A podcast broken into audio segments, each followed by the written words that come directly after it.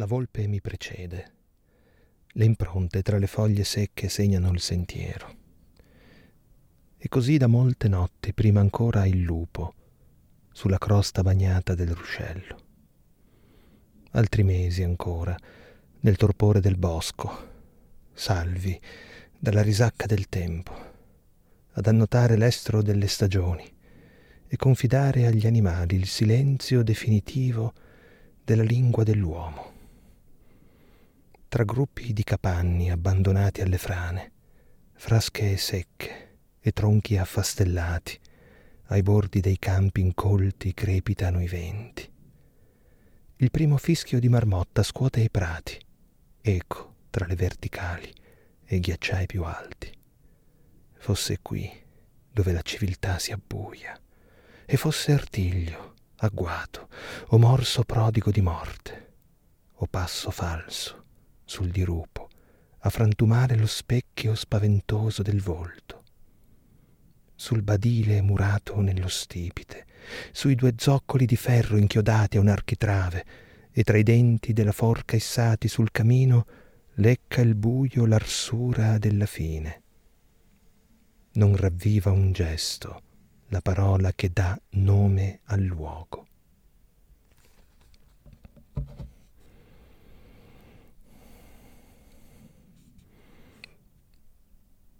Passeggi lungo il margine del bosco, tra fessure d'ombra e luce, prima di sparire dentro il canto degli uccelli. Non c'è pietra contro il soffio delle serpi, né fischio che le addomestichi. Fiorito nell'aspetto, affonda le radici il prato in una terra contratta e dura. Ferma il cuore il lupo nell'erba alta, e fa tremare il cervo addormentato. A grandi passi copri la distanza tra un luogo vuoto e il successivo.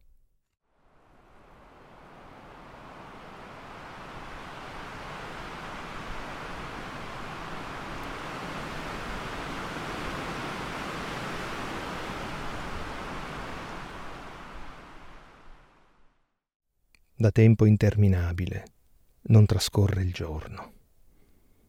Questo giorno è un tempo nato morto.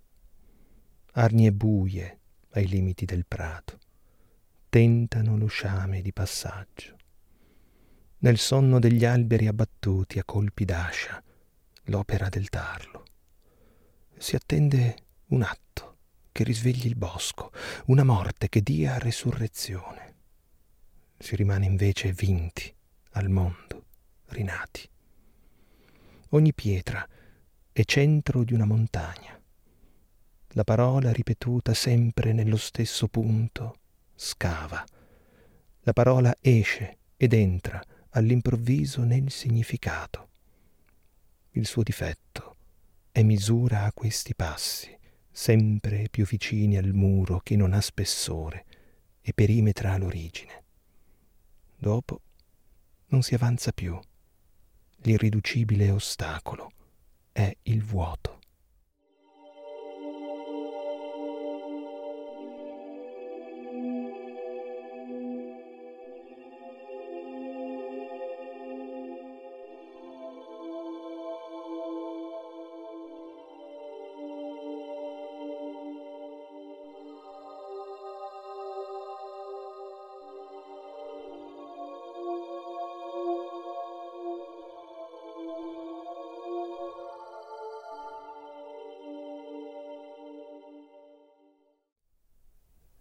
Pescano nel lago nero in piena notte. Ritti nell'alone di un fanale, tirano da riva i piombi sopra un punto immobile, sommerso nella macchia lucida stagnante, dove turbina la lotta. L'acqua si racchiude cupa dopo il tonfo, sfiora margini lontani senza suono, gonfia i pali conficcati dei pontili si distingue appena il gesto ripetuto, che moltiplica il silenzio frantumandolo un secondo. Spalancato, fa da specchio al buio l'occhio. un enorme dorso scuro sbuca a un tratto da una parte e fila al largo. Il fondale ora è tutto interiore.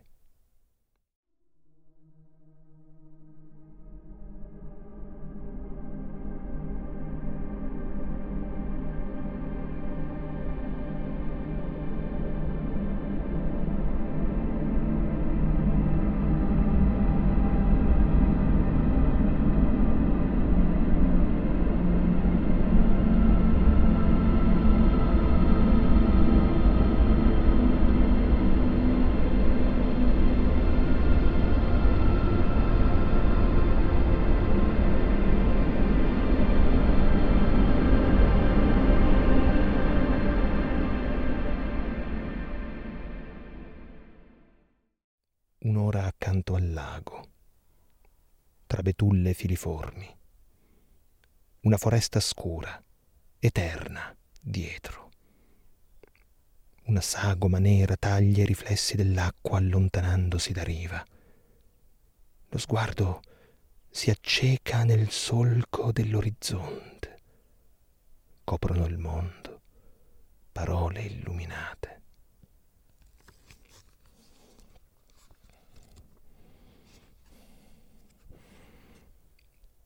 In ogni parola è conficcato un silenzio impronunciabile, una scintilla affilata.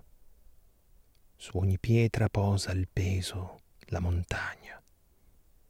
Sopra i campi arati e abbandonati incolti al sole, tra due solchi scuri sempre più prossimi a toccarsi, si allontana all'orizzonte un punto scuro. Il senso del discorso si smarrisce ragionando. Il fruscio del vento corre basso sulla polvere e un ronzio d'insetti si disperde in uno sciame di calore. È un artiglio, la radice secca, un ermetico presagio dove sta sepolta. Il rovo, un groviglio nero, ingigantisce la sagoma del bosco. La notte ha forma di una bocca buia, in una vena di granito inghiotte la lingua del torrente.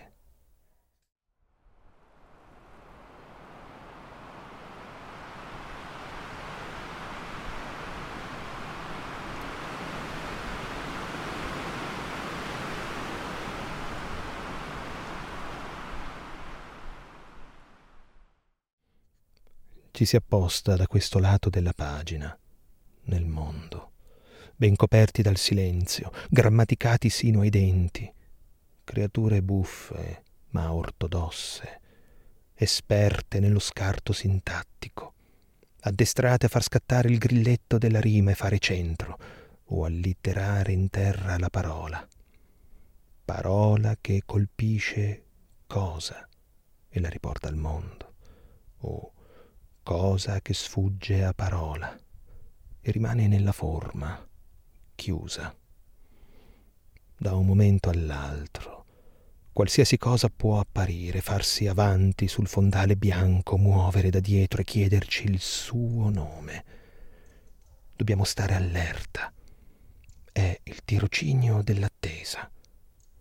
Il non nominato ancora preme appena sulle cose all'altro lato, le sposta dal loro nome dal carico di senso che le riempie, fa vibrare le geometrie del paesaggio. Con gli anni si impara a trattenere il colpo sino all'ultimo, a fare centro anche senza mirare, una cosa sola il corpo e l'arma, come al gesto naturale su un oggetto che la mano afferra senza scarto. Poi si scrive meno, si smette di scaricare contro il vuoto un abissale peso Dio, di crivellare ovunque ad alzo zero, sperando di segnare a caso un punto e atterrare la preda. Tra continui falsi allarmi e quotidiani avvistamenti, la pressione è forte e toglie il sonno. Da bambini appoggiavamo i visi su una pietra dopo un giorno di sole, come su un guanciale caldo, ascoltando il sangue sulle tempie accelerare, elencare nella carne i principi del mondo. Giungerà così un giorno, a noi anche la morte un lampo o un'ombra sull'acqua diventata all'improvviso scura. Ci sentiremo allora perfetti, trattenendo in una volta sola tutte le parole.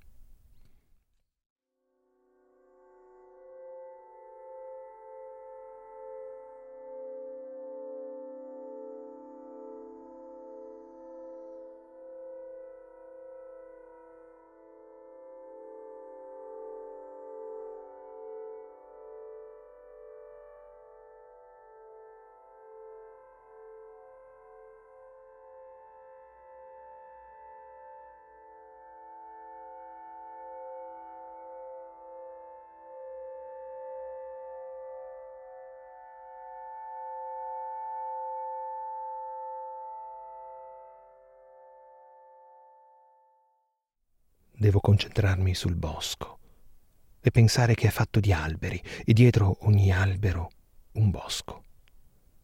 Palmo su palmo si impara a distinguere una corteccia dall'altra.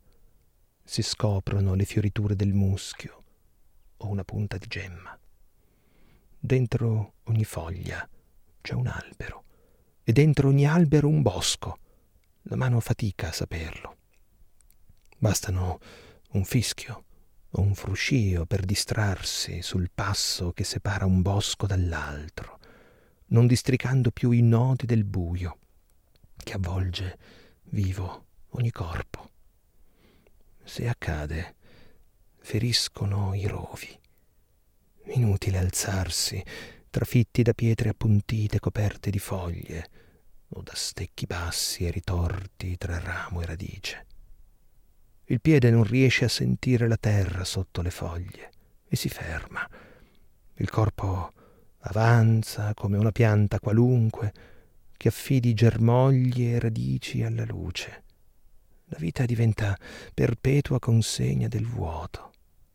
L'anima invece sta ferma nel punto preciso in cui il seme ha toccato la terra. L'occhio, coperto dal mondo, inizia ora a credere al bosco. È la ferita da cui entra luce nel corpo, ma non dà sollievo alla tenebra. Le foglie, sue palpebre, crepe.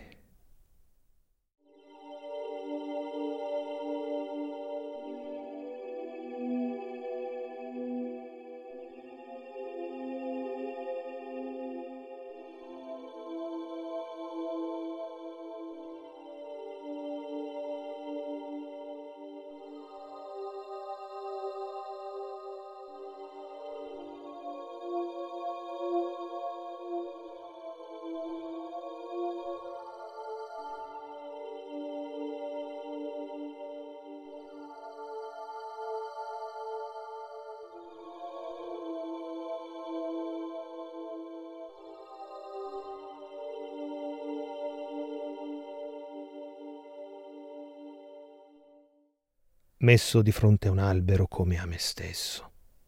Non so dare voce al vento, non so lasciarmi avvicinare dagli uccelli, non so offrire riparo nel mio corpo senza dolore. Non resisto all'accanito assalto degli insetti, alle prodigiose armate di formiche, decise al contrabbando di un'artiglieria di briciole e di semi alle bande di termiti nel fragrante impasto della notte, ai bruchi pelosi e lenti, ai ragni appesi alle loro bave solitari. Conosco i buchi e le trincee, i bivacchi aperti a scariche di colpi divenuti prima nascondigli, poi tombe, i prati crivellati dai proiettili come dai fiori l'affanno della marcia, l'ansia dei passi felpati nel buio, i visi calpestati dei sepolti, coperti di tralci precoci, o quelli scavati dal fiume, le loro ossa, trascinate in nessun porto, si incastrano ai sassi nei muri, Perciò la casa non ha pace e l'erba trema. Come l'albero, però, so restare solo nel mio bosco. Il viso di fronte è un segno che copre l'abisso. L'occhio calcola la luce, l'orecchio misura il rumore, la bocca articola il pensiero nella miniatura delle parole. Frantumare a fatica il corpo e con un passo falso battere il sentiero fuori portata. Persino la morte è inefficace. A voltarsi, il distacco è apparente ci sono tracce dell'accaduto oltre la polvere, segni indelebili negli arnesi dei vivi che hanno inciso la crepa. Non essere non toglie speranza. Sfilare ogni pietra al muro non sposta il confine. Si arriva all'anima, a quella ferita dentro che si aprono tutte